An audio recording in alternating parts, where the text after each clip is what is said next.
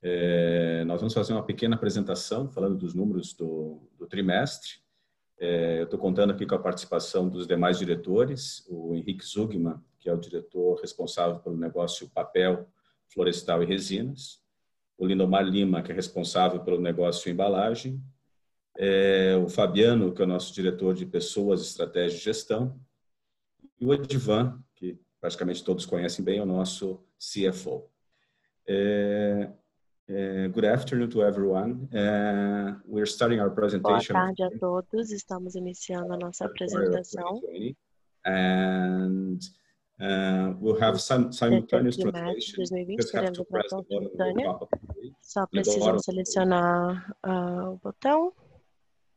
Uh, and if you have any questions, you can. Se vocês tiverem qualquer dúvida, vocês podem escrever também pelo chat, ok? Uh, então, vou fazer em português a, a apresentação e, e terá tradução simultânea para quem quiser ouvir a apresentação em inglês. É, muito bem. Só tirar aqui. É, falando um pouquinho do, do, dos números do terceiro TRI, nós tivemos um EBITDA ajustado de 55,6 milhões, é, com crescimento de 10,4% em relação ao terceiro TRI de 2019, e um EBITDA exatamente igual ao que nós fizemos no segundo TRI de 2020.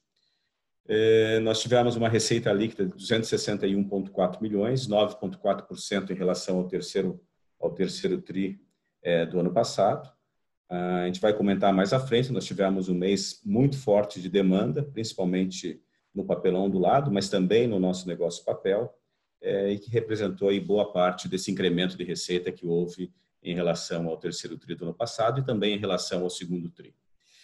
É, nós fechamos o mês com, com uma dívida líquida de 1,1, já, já aqui com os recursos é, da oferta em caixa, né? É, esse número é 73,9% é, menor do que nós tínhamos no terceiro tri do ano passado. Quando nós consideramos os créditos de PiscoFins é, mais a venda de alguns ativos que nós fizemos no ano passado e que temos recursos a receber ao longo desse e do próximo ano, é, abatendo da dívida, né, a nossa dívida líquida de ela cai para 0,42. No, os investimentos desse trimestre foram 17,3 milhões, é, mais ou menos em linha com o que nós fizemos é, nos dois primeiros trimestres desse ano. Como eventos aqui importantes desse, desse trimestre, nós tivemos a, a oferta pública, né, o follow-on da Irani, no dia 22 de julho, em que nós captamos 405 milhões, totalmente voltados aí para o nosso ciclo de investimentos é, que nós estamos chamando de plataforma Gaia, compreende aí cinco projetos nessa fase inicial e talvez mais alguns aí mais à frente. É, que é o que nós estamos mencionando aqui, que nós estamos chamando de plataforma Gaia. Gaia significa terra, né? É, e, e, nós decidimos por esse nome justamente porque a maior parte dos nossos investimentos eles têm um benefício ambiental bastante expressivo. É, o Divan, tem algum comentário aqui complementar, né? Esses números? gerais? Não, Sérgio, acho que pode seguir. Muito bem. Quando a gente olha aqui receitas em relação ao terceiro tri, como eu falei, 9,4% acima, uma exportação menor nesse trimestre, justamente porque nós tivemos uma demanda muito forte no mercado interno, então elas representaram 15,5% da nossa receita no terceiro tri, é, contra 19,1% no, no terceiro tri do ano passado, e bem abaixo do que nós fizemos percentualmente em termos de exportação no segundo trimestre, que foi um trimestre em que nós tivemos um mercado interno bem mais fraco por conta da pandemia e exportamos mais. É, nós tivemos um resultado líquido de 25 milhões 558, 67% praticamente maior do que nós fizemos no terceiro trimestre do ano passado. É, neste mês, nós tivemos um, um, um lucro da operação é, relevante, mas também tivemos um evento é, que foram os créditos de PiscoFins, que aquela ação de, de, que nós tivemos na Irani o ano passado, de 143 milhões, agora nós tivemos um complemento dessa ação é, da referente a, a, São Roberto, que foi aquela, aquela empresa que nós adquirimos no final de 2013 e que nos deu aqui um crédito complementar de cerca de 17 milhões, é, em líquido deu em torno de 12 milhões. É, o EBITDA, como eu falei, está bastante em linha com, com o segundo trimestre. É, ele subiu 10,4% em relação ao terceiro trimestre do ano passado, e aqui sempre falando de operação continuada. Né? Os números do terceiro tri do ano passado foram, inclusive, menores, quando a gente considera os números divulgados do ano passado, que nós tínhamos ainda Vila Maria é, dentro dos nossos números. Mas, considerando a operação continuada, nós tivemos um incremento de 10,4%, 55 milhões 635, com uma margem EBITDA de 21,3%. Divan, ia fazer um comentário aqui? Não. Então, Pode seguir. É, falando do negócio de papelão do lado, é, é um negócio que nós estamos tendo, está extremamente vigoroso nos últimos meses, foi uma surpresa de todos, né? nós não imaginávamos um segundo semestre tão forte como estamos vivendo. É, desculpe. É, a BPO, só para vocês terem uma ideia, cresceu 10,2% em termos de em volumes, né, com um total aqui de 1 milhão de toneladas contra 936 é, no terceiro tri do ano passado. É, e nós crescemos um pouco mais, né, também considerando a operação continuada, 12,7%, com 43.167 toneladas contra 38.300 que nós tivemos é, no terceiro tri do ano passado. É, comentário aqui, pois, por que dessa dinâmica tão forte? Né? A gente está vendo, é, durante a pandemia, a gente viu um crescimento muito forte de dois segmentos principais, é, que foi o segmento alimentício, que é o mais representativo das categorias é, é do mercado, é, e também a parte de higiene e limpeza, é, dada o maior, dado o maior consumo desses produtos nas residências durante o período da pandemia. Essa dinâmica ela permanece durante esses meses, principalmente porque ainda existe um isolamento social relevante, enquanto não se tem uma, uma vacina ou um remédio eficaz aí para, para, para a Covid. Né? Então, esse consumo de alimentício, higiene e limpeza tem se mantido em níveis acima do histórico. E houve um retorno dos demais setores, a partir do mês de julho, principalmente, houve um retorno dos demais setores, é, tentando recompor estoques. Né? Essas empresas tiveram seus estoques reduzidos bastante por conta da paralisação das atividades durante o período de pandemia. É, e aí tentaram, estão é, tentando uma reposição de estoques, mas têm, tido bastante dificuldade de comprar volumes acima da média histórica, justamente porque as empresas, é, principais empresas de papelão do lado, estão com suas capacidades tomadas, e isso tem, tem, tem levado, inclusive, a recordes de, de produção no mercado em relação à, média histórica, né, em relação histórica para o mesmo mês. Houve recorde no mês de agosto, no mês de, de, de setembro, no mês de julho também. Foram três meses em seguida de recorde de expedição. É, e nós estamos projetando um novo recorde aqui para o mês de outubro. É, os preços, nós tivemos um incremento aqui, comparando em, em um ano, de 4,1% na média né, é, do papelão do lado. É, e 4,6 em metros quadrados. E aqui o, o incremento de volume é, em metros quadrados, 10,3, muito parecido com 10,2 em toneladas, e na Irani 11,9, levemente abaixo do 12,7 é, em, em toneladas, são 90 milhões de metros expedidos. E, e o preço aqui, é, como eu falei, evoluindo 4,6%. Então, essa dinâmica do papelão do lado, ela prossegue é, e tem causado é, um relativo estresse aí nos, no fornecimento papelão do lado do mercado como um todo. Felizmente, a gente tem conseguido atender nossos clientes é, considerando suas médias de compra históricas, mas com prazos adequados e com nível de serviço bastante bom. Né? As nossas operações elas vêm respondendo muito bem a essa, essa demanda maior é, de papelão do lado aí nesses últimos meses. É, Mar, quer fazer algum comentário adicional aqui? Bem, boa tarde a todos. Eu gostaria, Sérgio, quando você diz em retomada, né, eu queria trazer como destaque aqui o eletroeletrônico e também o eletrodoméstico, conhecido como linha branca, né, a partir é, do, do segundo semestre, e colocaria aqui também o, o, o e-commerce, que tem tido um crescimento exponencial no Brasil, e puxado um pouco também pelas exportações, principalmente no, no setor frigorífico. Né? Em relação a preço, acho que a gente vem trabalhando com bastante firmeza na implementação do, reajuste, né? fomos muito bem sucedidos até aqui. Estamos avaliando a possibilidade também aí de um novo repasse já no mês de dezembro, em função da elevação do custo da, da, das aparas. Né? Falando em aparas aqui, o movimento de reajuste no negócio de embalagem tem um descasamento em relação às aparas, até porque o, o movimento de reajuste ele acaba ocorrendo depois do movimento de subida do preço das aparas. Né? Por outro lado, essa, esse movimento de subida do preço das aparas, de certa forma, acaba nos favorecendo para a recuperação aí das margens né, nas embalagens, até porque uma eventual queda no preço das aparas e um possível recuo no preço das embalagens acaba ocorrendo aí numa velocidade eh, menor. A gente realmente tem feito um trabalho muito bacana, principalmente em termos de recuperação de margens eh, no negócio de embalagem. É, eu acho que vale a pena ressaltar esses pontos aí que o Lindomar coloca, né? Primeiro, o e-commerce, né, que eu não cheguei a mencionar, ele tem, tem tido um papel super importante também no aumento dos volumes. É, hoje, praticamente tudo vai em caixa de papelão, né? E isso acaba tendo uma influência bem importante no mercado.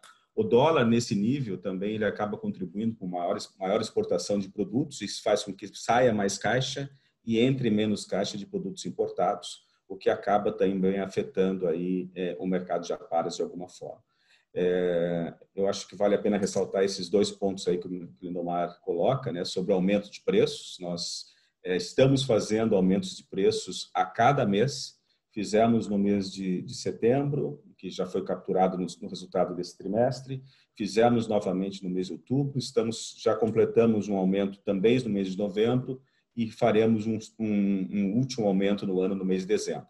Isso por conta do, dos aumentos que nós temos tido nas aparas e também aproveitando esse momento de mercado muito mais demandado para recomposição de margens. É, nós passamos aí alguns anos com, com recessão, 2015, 2016 foram anos muito difíceis para o papelão do lado em função da recessão e, e, não tivemos oportunidade de recomposição total das margens ao longo desse período. Então, nós estamos recompondo as margens e fazendo os ajustes adicionais aí necessários para recompor é, o custo de aparas, é, mas a gente deve ter uma elevação expressiva nas nossas margens no quarto trimestre desse ano, por conta dos aumentos de preços que estão acontecendo, tanto no negócio de papelão ondulado, como no negócio papel, que a gente vai comentar é, aqui no próximo slide. É, com relação ao papel para embalagens, né, nós tivemos uma pequena queda de vendas em relação ao terceiro TRI do ano passado, 32 mil toneladas para 31.923. Essa queda ela se deve a uma maior transferência de papel para embalagem rígida, né, para embalagem de PO, que o ano passado nós vendemos 8.700 toneladas no trimestre e esse trimestre vendemos 8.300. Nós estamos transferindo mais papel para nossas unidades de embalagem em função do aumento de volume é, de papelão do lado mas os papéis de baixa gramatura e média gramatura que nós vendemos para sacos no mercado, esses tiveram uma pequena alta em relação ao terceiro trimestre do ano passado. É, preço subindo 2,7% é, na, na baixa gramatura ou no, no, no papéis para sacos e 3,7% nos papéis para papelão do lado. Papéis para sacos aqui tem influência de mix, né? nós tivemos principalmente o segmento de baixa gramatura, ele vem retomando ao longo desses últimos meses, é, neste mês de outubro, nós estamos praticamente com um mix, é, inclusive melhor do que nós planejamos para este período, mas ah, durante o, o, terceiro trimestre nós tivemos pelo menos o primeiro e o segundo mês com um mix pior do que nós orçamos, por isso ah, esse incremento de preço numa visão anual ele ficou é, baixo, mas já nesse próximo trimestre a gente vai ver uma, uma, uma situação de preços bastante favorável em função da melhora do mix e também de aumentos de preços que nós estamos implementando no mês de novembro, principalmente para a, a alta gramatura.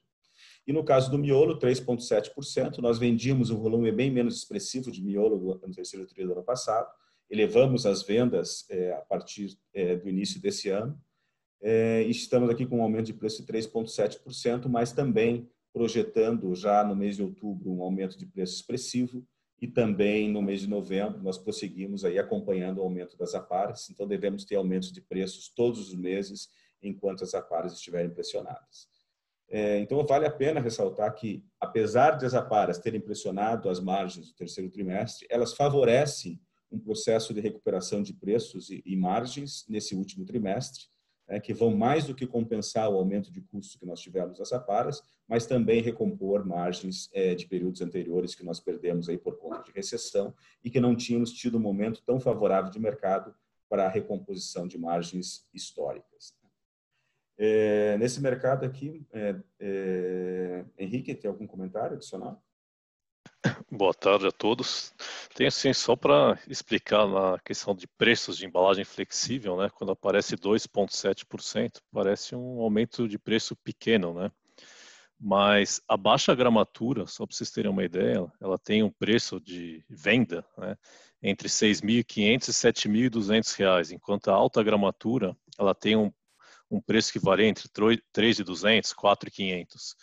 E o que, que aconteceu? O mix da baixa gramatura, né? A gente vendeu 21% a menos no terceiro TRI de 2020 de baixa gramatura em relação a 2019. E essa recuperação já está vindo mês a mês. Quando a gente, se a gente separasse alta e baixa gramatura, aí a gente ia ver que a alta gramatura subiu 9% de um TRI para o outro e a baixa gramatura subiu é, 14%, mas quando eu coloco os dois juntos, aí, em função de vender menos baixa gramatura, aí dá só 2,7%. É, vale destacar também no mercado de embalagem flexível o crescimento exponencial que tivemos para teledelivery, tá? É, de restaurantes, iFood, Rappi e restaurantes é, diversos. A gente está muito forte nesse segmento. A gente é a gente está presente em, todo, é, em todos os teledeliveries, né, que são muito fortes e protagonistas nesse mercado. Nosso crescimento tem sido exponencial. E quando olha a questão do preço de miolo, aqui tem uma pequena, é, pequena correção que a gente vai fazer para a próxima apresentação, que em março de 2020 mudou a tributação do ICMS de 17% para 12%. Então, quando a gente olha aqui o 2,311, está com preço de 17%. Em Santa Catarina, olha, né? Em, é, em Santa Catarina, isso. Quando a gente olha o 2,398, as vendas para Santa Catarina foram com 12%. É, nesse intervalo aqui, eu fiz uma conta aqui, dá mais ou menos de um miolo, um aumento de 11%, comparando, já fazendo essa correção aqui, de aumento de preço no miolo, que na próxima apresentação a gente vai corrigir. É, é, por isso, que o ideal é trabalhar com preços líquidos, né? Mas é, no papelão do lado também sofre desse mesmo efeito, né? Nós temos uma venda expressiva para o estado de Santa Catarina, que também tem esse efeito do ICMS.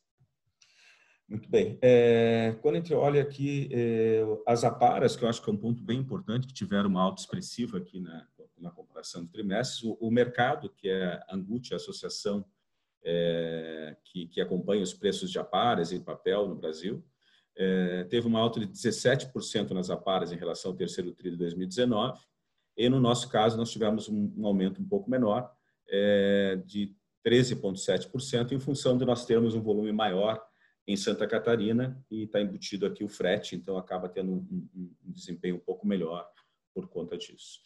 É, mas aqui sobre a Paras, é, elas continuam pressionadas, continuaram pressionadas no mês de outubro, mas é, nós olhamos isso sempre é, com duas perspectivas. Claro que, que, que ter um aumento de aparas tem uma pressão de custos de curto prazo importante, mas, por outro lado, favorece muito os aumentos de preços nas embalagens, né? É, principalmente num, num, trimestre demandado como esse. É, a justificativa de aumento de preços por conta de aumento de aparas, ela já é recebida pelo mercado como natural é, e os repasses eles acabam acontecendo de uma forma muito mais fácil do que aconteceriam se não houvesse aumento de aparas, é, sustentando né, a, a, argumentação para os aumentos de preços de, de, de embalagem. Né. Então, é, apesar desse aumento aí que nós tivemos importante no trimestre, prossegue no quarto trimestre, é, a gente tem conseguido aumentos de preços nas embalagens em em percentuais bastante expressivos e que mais do que compensam esse aumento de custo nas aparas e, como eu disse, vão, vão levar, inclusive, a uma recomposição de margens históricas do papelão do lado, principalmente. É, quando a gente fala aqui do negócio resinas, esse foi um mês em que nós tivemos uma, um volume um pouco menor de vendas, nós tivemos um volume expressivo de vendas no segundo trimestre.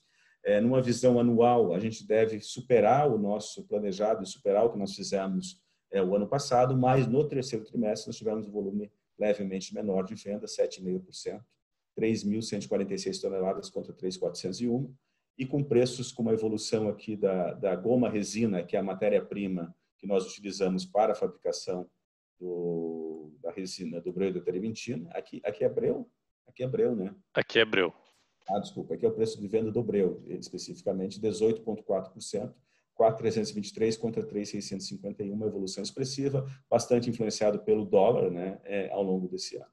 E o preço da, da terebintina é, caindo 32,3%, isso em função daquele fenômeno de uma operação que, que foi descontinuada ao longo do ano passado e que retomou, e naquele momento, enquanto aquela operação foi uma fábrica da BASF que explodiu é, na, na, Europa, né, e, e nós tivemos essa operação, essa operação paralisada por um período longo. Quando foi retomada essa, essa operação, os preços voltaram aos níveis históricos, por isso essa queda de preços em reais, apesar de o dólar ter compensado parte desse preço. Quer complementar aqui, Henrique? Não, é isso aí, na verdade, essa questão de volume aqui, a questão de logística de navios que saem do porto, né? Como o Sérgio comentou, nossa, nosso volume durante o ano vai ser maior do que o ano passado, né? E a questão de preços aqui, apesar dos preços terem, é, a, a, grande questão do preço aqui foi a questão da moeda, né? Uh, a matéria-prima, que é a goma, resina, que onde 80, 85% compramos de terceiros, ela baixou contribuindo para o resultado da cadeia. E, e, a outra boa notícia é que a gente está vendo uma perspectiva de melhora de preço em dólar, tanto o breu quanto a terebentina, nos últimos dois meses do mês, o que vai contribuir para esse negócio terminar com um resultado melhor. Basicamente, impulsionado pela demanda da China. Muito bem. Entrando aqui no, no, no financeiro, né, nossa, nossa dívida total ficou em 640,4 milhões, tem uma dívida líquida de 263 e uma posição de caixa de 377,4 milhões. Como eu falei, uma alavancagem de 1,1 e considerando os créditos é, que nós vamos receber, os créditos fiscais que já estão sendo compensados e recebimento do terreno da Vila Maria, parte daquele 4 milhões ainda que está faltando da venda das florestas da CMPC, a gente chega em 0,42 sendo 7% em moeda estrangeira, 93% em moeda nacional, 84% é, no longo prazo e 16% no, no, no, curto prazo. Então, uma, uma, reconfiguração aqui do nosso endividamento pós-oferta bastante, bastante boa e que, vai, que abre espaço aqui para o ciclo de investimentos que nós estamos iniciando. Givan? Eu acho que vale comentar uma, uma primeira medida que foi o liability management que nós fizemos com o caixa é, captado na oferta, né? Então, nós é, estamos liquidando as operações, as, as, as, os financiamentos, empréstimos mais caros do que o custo médio, é, para reduzir ainda mais o, o custo da, da dívida. É, nós não temos muito espaço mais para trabalhar nisso, né, dado que o nosso principal papel hoje no mercado é a debênture verde de 505 milhões. Então, e essa não a gente não pretende comprar, nem tem previsão né, na, na escritura para isso. É, e aí, é, o, o, segundo ponto importante é o trabalho que a gente já está fazendo para buscar o funding para os investimentos. Né? Então, a gente está trabalhando com o nosso plano A, é com o BNDES, está, está avançando bem no BNDES, na, na linha, nas linhas de financiamento é, típicas né, para esse tipo de empreendimento, que tem um prazos bastante longos e taxas bastante interessantes. É, e claro que a gente também tem plano B, que seria buscar aí operações de mercado, mas o plano A é buscar o financiamento com o BNDES para realavancar a companhia dentro da nossa política financeira, né, buscando otimizar a, a estrutura de capital é, e, e, com isso, é, manter ao longo de todo o, o, desenvolvimento dos investimentos uma alavancagem, é, o nível da alavancagem bastante baixo né, é, e adequado, é, ao mesmo tempo em que a gente é, consiga implementar o, os investimentos com bastante conforto de caixa. Então, acho que esse, são, esse é o nosso trabalho agora na área financeira, as duas principais frentes, né? O liability management terminando, não tem muito espaço, e o foco total aí no, no fundo aí dos projetos de investimento. Muito bem. É, dando continuidade aqui, quer falar aqui sobre a ah, sim, nós, nós seguimos, né, então, com a migração para o novo mercado, né, tivemos no dia 10 é, é, a Assembleia, a Assembleia é, de, de Acionistas, né, que aprovou a migração para o novo mercado e também a Assembleia dos Preferencialistas. É, nós estamos no, no período agora de é, direito de recesso dos preferencialistas, que termina no dia 11 do 11, E a nossa expectativa, né, as documentações está toda ela bem encaminhada, já é, é, trabalhando com a, com a, B3 na revisão da documentação, das políticas, né? Então o estatuto já está reformado, estamos aí na, na antessala da conclusão desse processo e a gente pretende é, concluir aí até o final desse mês de novembro, né, a depender da das também da, do andamento e dos prazos da B3 para isso. Mas a gente quer é, é, terminar aí no, mês de novembro com esse processo concluído e a companhia listada no novo mercado, que era uma das é, é combinações que nós fizemos na, na época do IPO, né, em julho, de que nós faria todo esse, faríamos todo esse processo. Né. Então tá, tá andando bem, tudo dentro do, do planejado. Muito bem. É, a expectativa é terminar antes do prazo, né, que nós... nós é, era seis meses lá que nós tínhamos.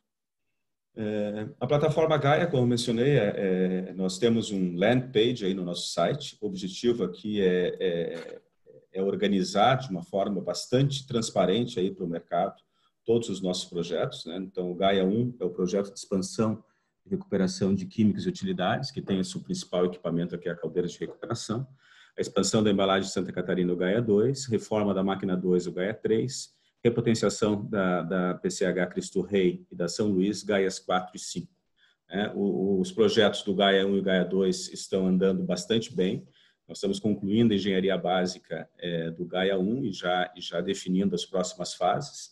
O Gaia 2, a fase de planejamento já estava bastante avançada, nós estamos na negociação dos equipamentos é, e início aí é, logo no começo do ano que vem das obras das obras civis.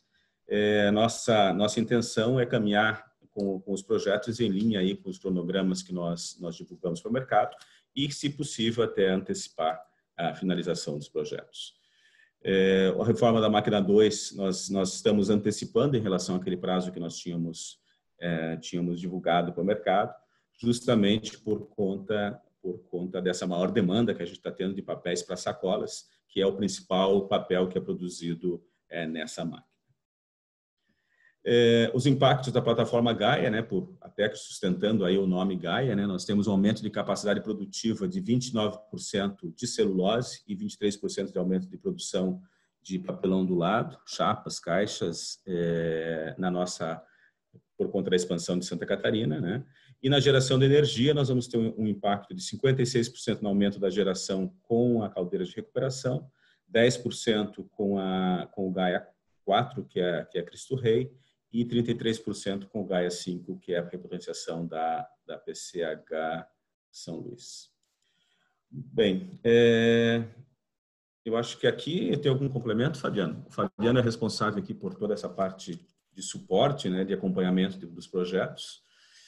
Ô, Sérgio, se puder tornar um, um, slide, eu acho que só destacar um pouco sobre a marca, né? Essa marca ela simboliza o ciclo da natureza e da vida do planeta, né? Como tu, tu uhum. mesmo falaste no início.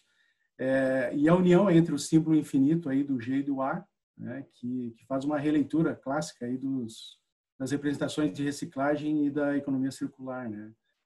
Esse é um, é um pouco aí o espírito da nossa marca. Muito bem. E a abertura aqui da marca é porque para ter uma conexão com, com, o ambiente, né? Ela não isso, fecha aqui. Isso, exatamente. Parabéns. pessoal de marketing pensa em tudo. Muito bom.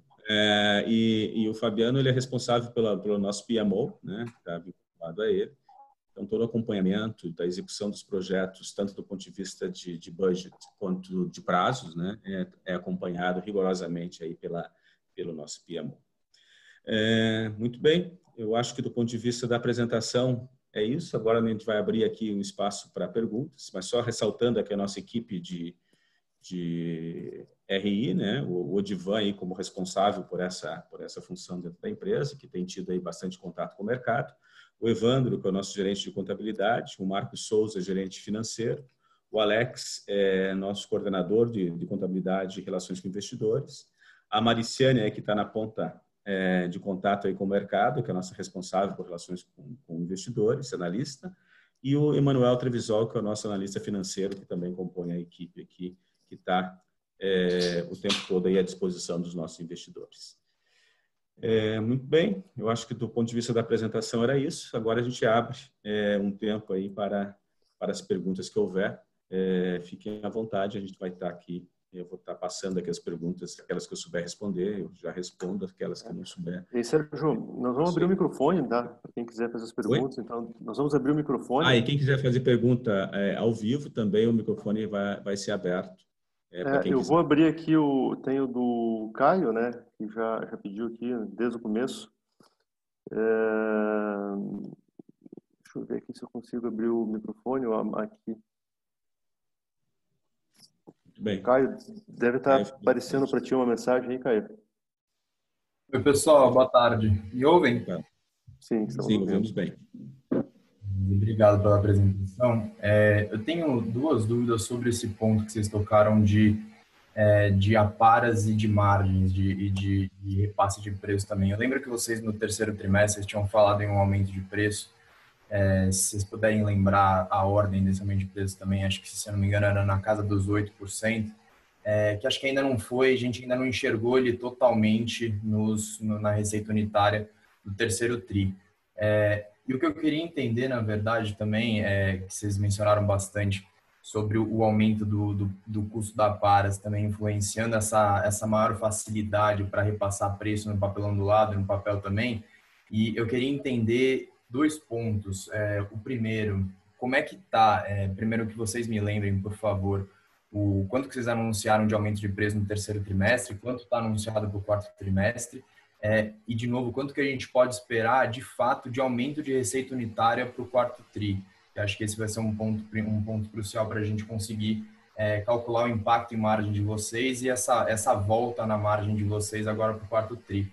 E o segundo ponto também, que acho que é, é a mesma coisa que o, que o Caio Ribeiro perguntou, é essa, o, o custo das aparas, que agora já está perto de 800 reais por tonelada, é, ele deve continuar impactando a, a, margem de vocês no quarto tri, talvez até em 2021. Eu queria entender um pouco o que, que vocês estão enxergando no mercado de aparas agora, por quanto tempo vocês acham que esses preços vão continuar altos e se vocês acham que esse, esse nível de preços é sustentável também devido aos, aos fatores que a gente conhece, de demanda forte, de alta do dólar, enfim, queria ouvir, ouvir um pouco de vocês. Obrigado. Tá bem.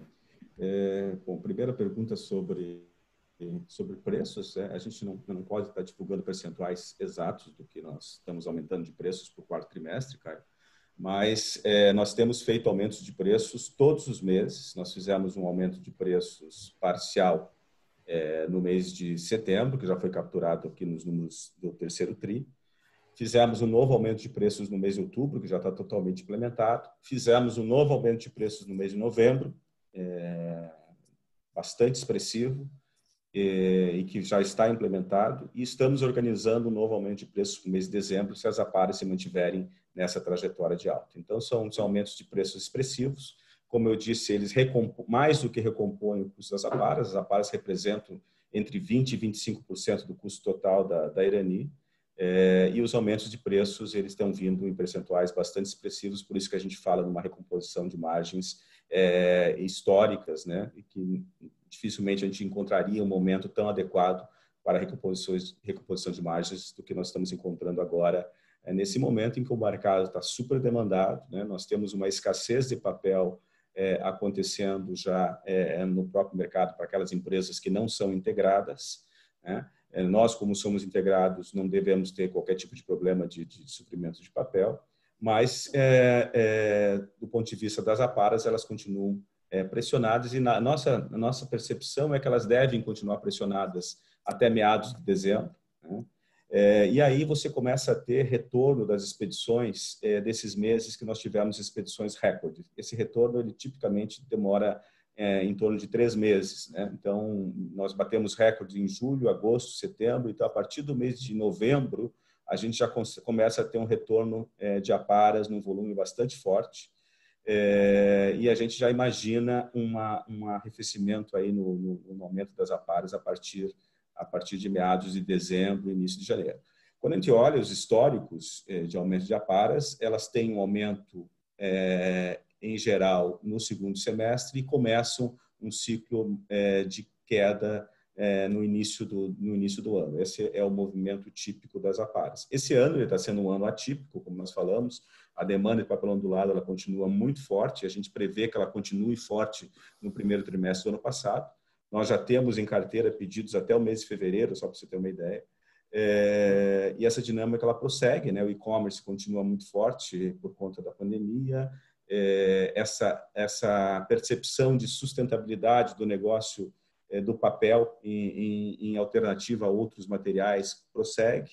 É, e a reposição de estoques ela está ocorrendo de uma forma lenta nos nossos clientes, porque eles não estão conseguindo comprar eles estão com uma demanda muito forte, mas não estão conseguindo comprar para reposição de estoque por conta da ocupação das fábricas de embalagem em geral. Então, isso deve prosseguir ao longo, ao longo do próximo trimestre. É, algum complemento aqui, é, Linomar, sobre esse tema? Perfeito, Sérgio. Eu só queria fazer uma correção, né?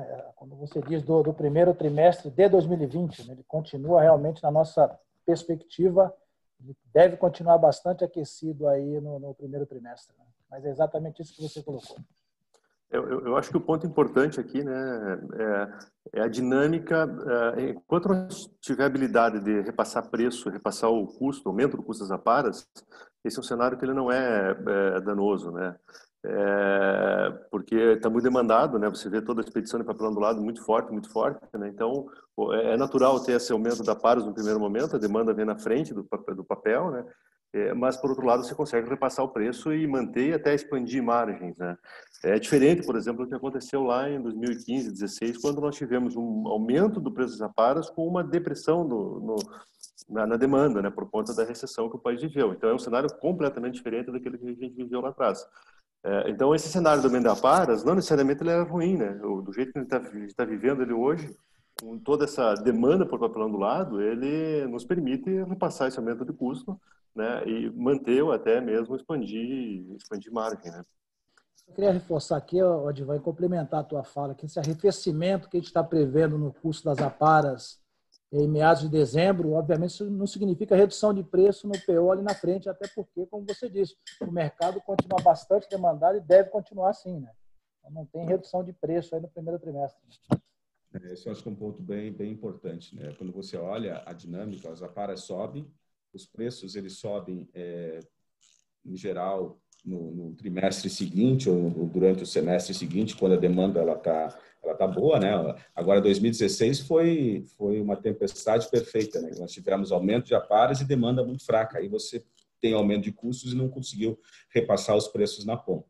Mas não é o caso agora. Agora você tem um aumento de custo, mas você tem um mercado extremamente demandado que possibilita esse repasse e quando o mercado, é, quando as aparas começam um ciclo de queda por conta do retorno dessas expedições maiores, é, nós vamos provavelmente ainda estar com essa demanda muito forte, como o Indomar falou, e aí os preços de caixas eles não caem, é, o preço das embalagens não caem como caem as aparas, e isso faz com que as margens elas aumentem ainda mais. É, acho que é isso, uma... Caio. Sobre aparas, eu acho que a nossa perspectiva é essa, de, de, de em dezembro, começar um ciclo de, de arrefecimento leve, é, prosseguindo aí ao longo dos primeiros meses do ano, pelo menos. Eu vou abrir para o Caio Ribeiro aqui. Caio Ribeiro. Boa tarde, pessoal. Vocês estão me ouvindo? Estamos bem. Perfeito.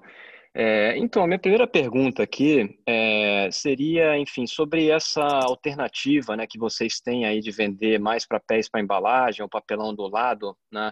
É, enfim, porque no momento atual, né, a gente vê é, alguns players internacionais aí, como International Paper, né, Smurfit Kappa, é, aumentando né, os preços de craftliner, né, sinalizando uma retomada de preços aí para frente para esse grade. É, mas ao mesmo tempo, né, a demanda aí por papelão do lado, né, como vocês vêm falando, ela está muito aquecida, né, e deve continuar para frente. É, então, eu queria entender um pouquinho melhor, né, como é que vocês é, tenderiam a priorizar, né, nos próximos trimestres é, essa escolha, né, entre esses dois, né, produtos, né, vender mais papéis para embalagem ou é, caixas de papelão do lado, né, é, visando capturar aí essas tendências de mercado aí que hoje parecem favoráveis para os dois produtos, né?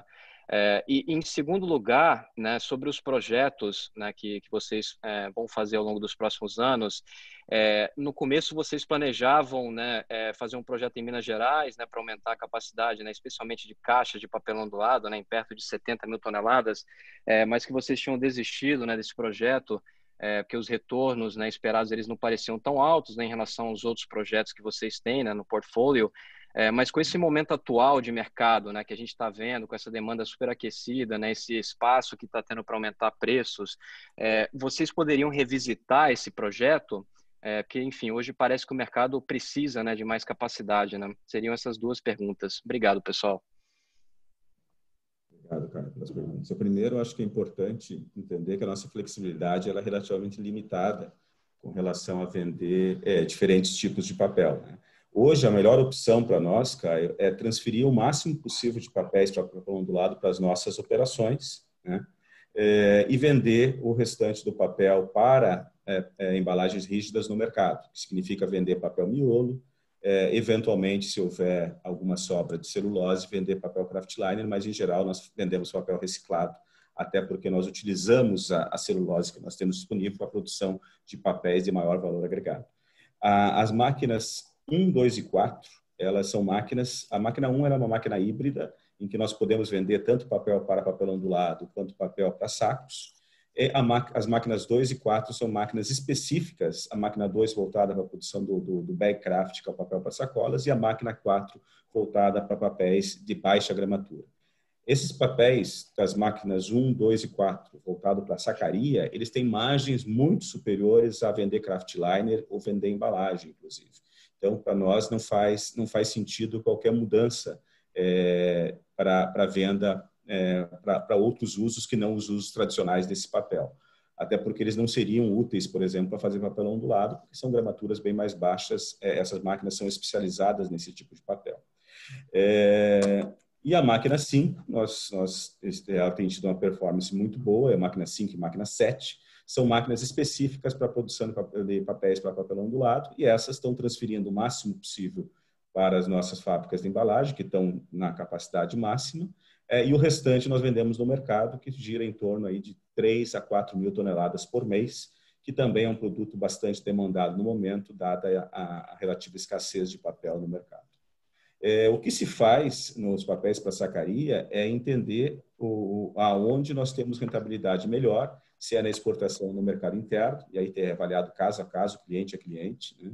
é, para que a gente possa estar tá tendo a melhor rentabilidade possível. Então, é, é nós trabalhamos em geral, o mix é, entre mercado interno e mercado externo, mas não há uma alteração muito grande na, na nos papéis é, por conta da especialização de cada uma das máquinas. É, com relação aos, aos, projetos, não sei se, se esse ponto está respondido, Caio, mas qualquer coisa você retorna.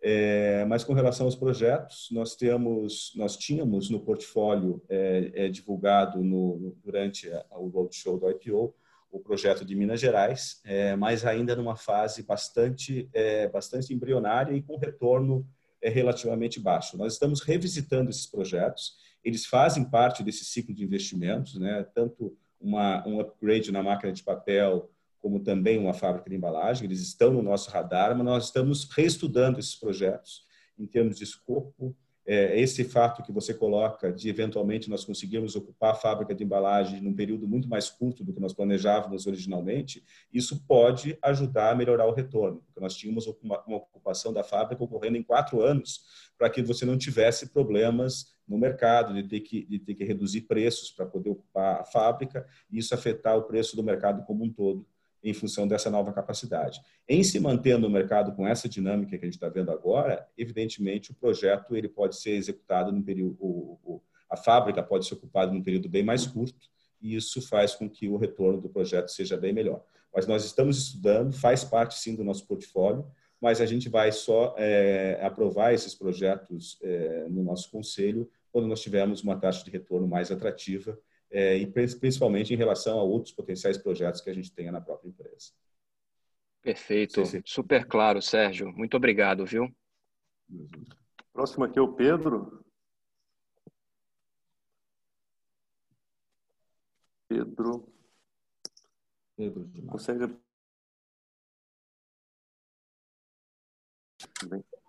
É, acho que só duas dúvidas aqui. A primeira é justamente esse projeto Gaia 1, que é o do, da caldeira. É, assim, a gente olhando, tem um prazo que parece grande, né? Três anos. É, se isso já está muito conservador, se tem alguma, é, talvez, opcionalidade de, de entregar e, e, como é que estão os preparativos, assim, então desde o, as licenças de instalação ambiental, como é que vocês veem o risco de execução na parte de obras? E essa é a primeira pergunta. A segunda pergunta, é, acho que é um pouco mais mais técnico que mais me ajuda também a pensar como é que vocês estão lidando com a questão de alocação de capital é se no lucro que vocês estão é, considerando para a base de cálculo do dividendo, se, é, se vocês vão fazer algum ajuste para esses não recorrentes, como é, todos esses não recorrentes que estão passando pela DRS, isso vai ser considerado também para dividendo. É, então são essas duas dúvidas. Obrigado. Muito bem. Sobre, sobre o Gaia 1, é, como eu falei, nós estamos na fase final de, de, de engenharia é, e está caminhando bastante bem. O, o, Henrique Zugman, que é nosso diretor de papel, ele é o dono do projeto, né? nós temos a figura do dono do projeto, que, que é um dos diretores, né? o diretor mais ligado àquele, àquele projeto. É, poderia comentar um pouquinho aí como é que estão os preparativos, como é que está caminhando o projeto, Henrique? Não, a gente já está, engenharia básica já está finalizada, a gente já está no período de analisar as propostas técnicas que a gente está recebendo de diversos fornecedores, né? A gente já está começando a fazer os pré-canteiros de obras que a gente vai precisar fazer, então ele está extremamente dentro do prazo. A gente já está visitando vários fornecedores, possíveis fornecedores dos nossos projetos, né? E eu acredito que num prazo de entre 60 dias mais ou menos a gente vai ter todo o projeto mais ou menos equacionado, pronto para iniciar a negociação técnica com os fornecedores. É, nós temos aí. E, e, em relação a adiantar, desculpa, em relação a adiantar o projeto, né? Acho que três anos é um, é um, é um prazo bom e muito provavelmente, se caminhando como está caminhando até agora, a gente vai conseguir entregar ele um pouquinho antes. É, mas a gente está colocando ele, por enquanto, mantendo esse prazo de três anos, que é o prazo que os, que o, os fornecedores dizem que leva para entregar cada equipamento, montar com calma, ligar e etc. É, é, evidentemente, a gente vai tentar reduzir esse prazo ao máximo, né? mas nós temos um caminho crítico no projeto, que é a construção da própria caldeira. Né? A caldeira de recuperação ela tem um prazo de cerca de 21 meses para a construção. E, então, por mais que a gente tente é, é, antecipar, a gente vai ter que esperar a, a, a, construção da caldeira e nós vamos conseguir comprar essa caldeira provavelmente no, no início do ano que vem, que tem toda uma concorrência, definição técnica é, e é o equipamento de maior valor. É, com relação aos dividendos, sim, eles fazem parte da, da base de cálculo para pagamento de dividendos, mas lembrando que a nossa política de dividendos, ela, ela prevê pagar 25% sobre o lucro de cada trimestre e um ajuste é, no resultado anual, pagando 50, até 50% do lucro. Então, ainda que se pague agora sobre essa base, é, quando se ajustar, é, pode ser que faça, seja feita alguma correção, né, Gilvan? Sim.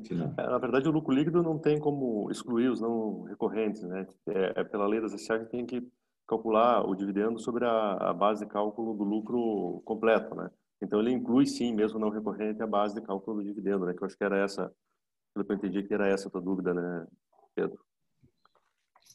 É, mas assim, o, o, conselho tem tem prerrogativa de definir até 50%, 50% é a nossa política, é, mas vai ele é sempre ajustado anualmente. Tá. Agora nós temos o, o Victor Deixa eu achar o Victor aqui. O Victor pode abrir o microfone. Isso. Oi, boa tarde, tudo bem? Tudo bem, e você? Maravilha. Na verdade, a primeira pergunta que eu até já tinha feito já foi respondida, que é sobre a parte de aparas, mas só um complemento, eu queria só entender se, de fato, vocês estão é, encontrando alguma dificuldade no fornecimento ou prevendo algum tipo de dificuldade para os próximos meses. A gente ouve de alguns parceiros que é, não está tão fácil encontrar paras no mercado. Né? Além da questão de preço, estou pensando nessa questão de dificuldade para encontrá-la. Esse é o primeiro ponto. O segundo, eu queria entender um pouquinho sobre a capacidade instalada no momento. A gente pode encarar ou enxergar o terceiro trimestre como o topo da capacidade instalada atual da companhia né, sem pensar nos novos projetos? Ou ainda tem algum espaço em alguma das máquinas? Como que está nessa questão? Muito obrigado. Muito bem. É, sobre as aparas, é, é, a gente já viveu momentos mais críticos durante a pandemia, que foi o início da pandemia, em que nós tivemos tivemos a paralisação do, dos catadores, da coleta seletiva em algumas cidades, e no momento, até por conta do que eu falei, Vitor, do retorno das expedições que, que, ocorreram em julho, agosto e setembro, né, que tem um prazo de três meses, a gente não vê é, é, escassez de aparas no sistema. A gente não vê escassez de aparas, principalmente para as empresas maiores que têm é, parcerias muito fortes com, com com aparistas no Brasil e que são e que é dada preferência para essas empresas é, normalmente em momentos de mais dificuldade de aparas. Então nós nunca tivemos problema com fornecimento de aparas. É, evidentemente, quando você tem um feriado ou uma situação em que você tem uma reposição de estoques é, menor, né, é, você pode ter uma redução do prazo do prazo de, de dias de estoque de aparas, mas nunca numa situação em que a gente tenha que parar alguma máquina ou uma situação mais, mais crítica. Então, a gente não vê esse cenário, é, principalmente para as grandes, grandes empresas. É, e a segunda pergunta era sobre. Desculpe, é, em relação à capacidade instalada. Ah, se o terceiro teria uma referência, ao, ao, seria o topo da, da empresa. Sim, nós estamos na, na, com a capacidade totalmente ocupada, tanto nas fábricas de embalagem quanto nas máquinas de papel. Máquinas de papel, elas elas, elas produzem de forma, de forma contínua, né? então elas, elas, produzem na sua capacidade, só tem paradas de manutenção. É, as fábricas de embalagem elas estão desde o mês de julho trabalhando na sua capacidade máxima. Né? O que nós temos ganho, que vocês vão encontrar alguma diferença entre um mês e outro, é a quantidade de dias é, ou eventualmente recordes de produção que têm sido batidos. Né? O mês de outubro, por exemplo, nós batemos recordes de produção nas quatro máquinas de papel e nas duas fábricas de embalagem. Né? Esse, esse volume, essa demanda mais forte também é, vai levando a alguns ganhos incrementais de produtividade ao longo do tempo.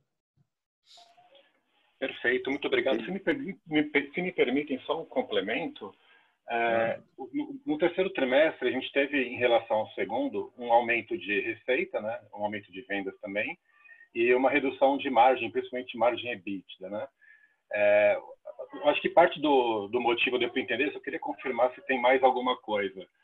É, teve a questão do aumento de custo das aparas e teve uma questão de mudança do mix de produtos, principalmente na parte de gramatura de papéis.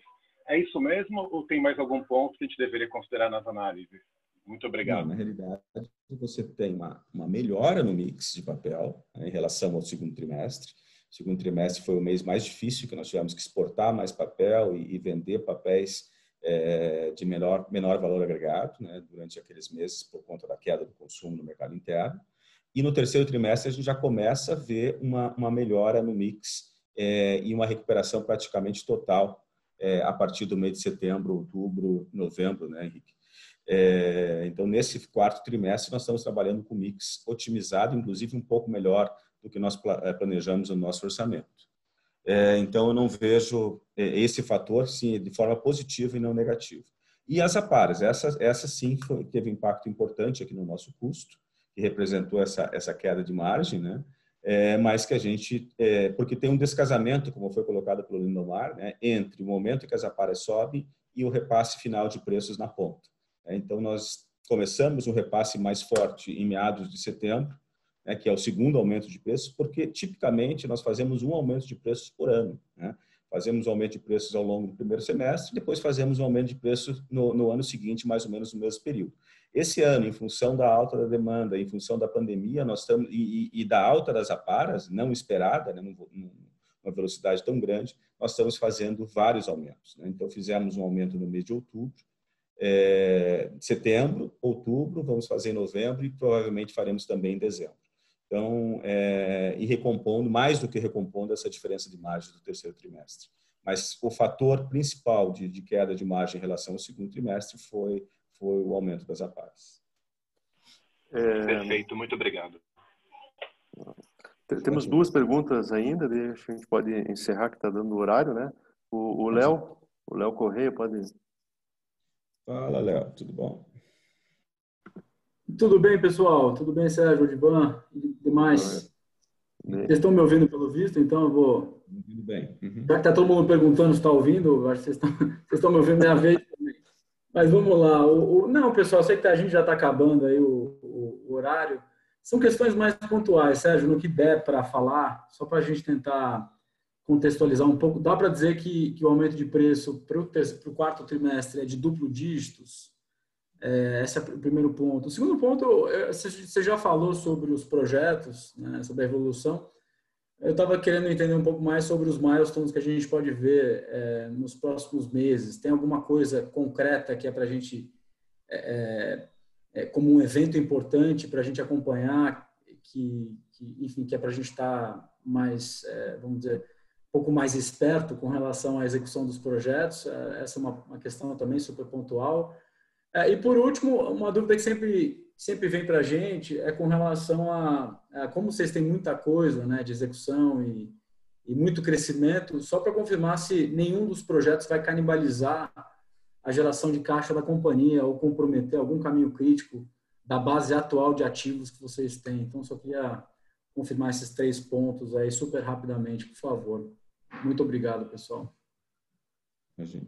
É, sobre os projetos, rapidamente, nós vamos deixar o mais transparente possível aí no, no, no portal, tanto a questão de, de prazos, é, como a questão de budgets de cada um deles, é, justamente para que os investidores possam acompanhar isso de forma, de forma contínua.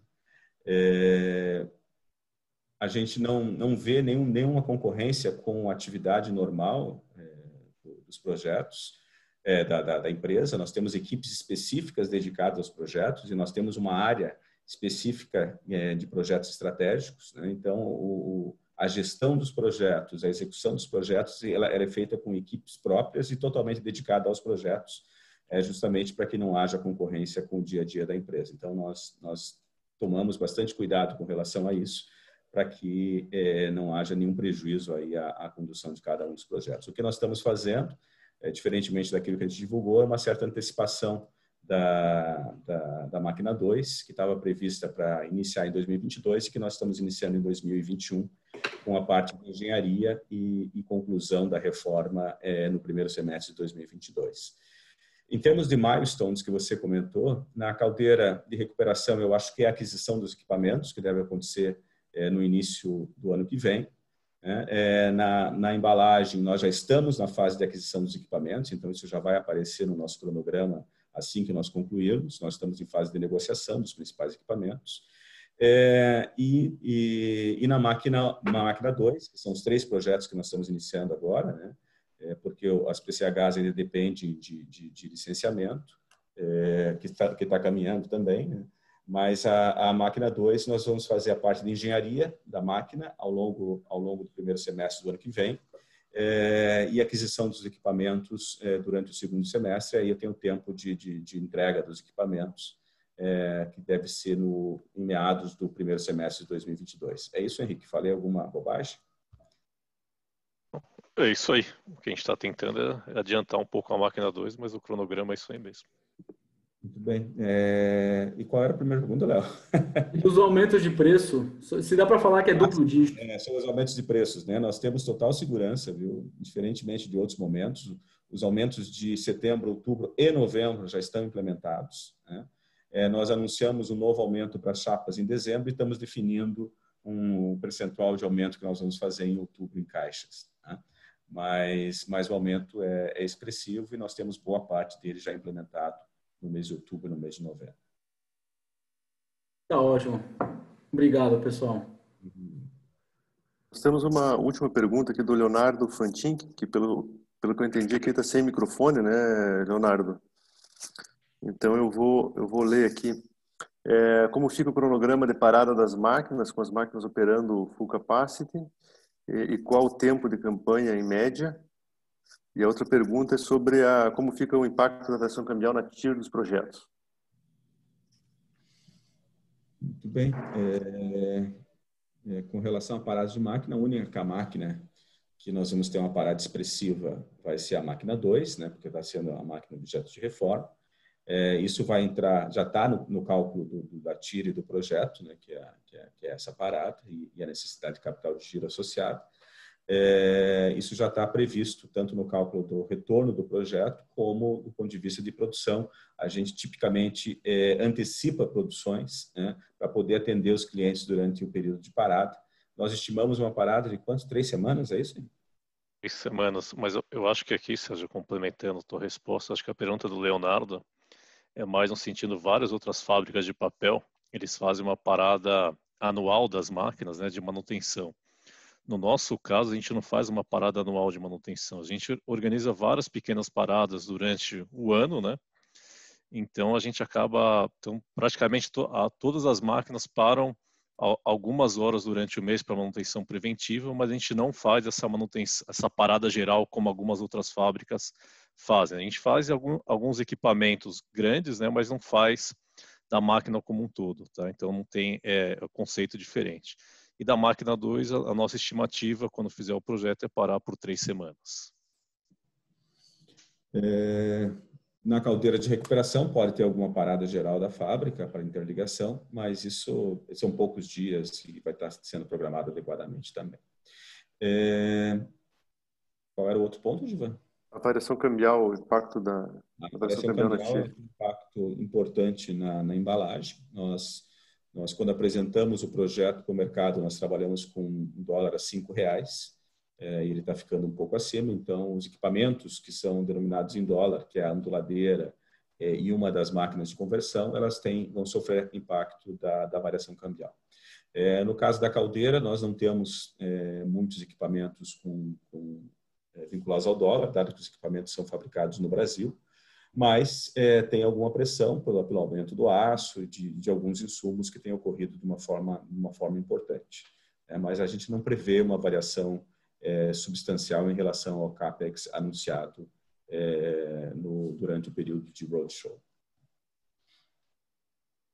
Acho que é isso, não temos mais perguntas. Podemos encerrar. Então, muito obrigado a todos pela, pela oportunidade de apresentar nossos resultados. Estamos aí à disposição com a equipe de RI para qualquer dúvida, qualquer questionamento adicional que, porventura, os senhores têm. Muito obrigado, um abraço e até a próxima. Obrigado a todos. Obrigado, pessoal.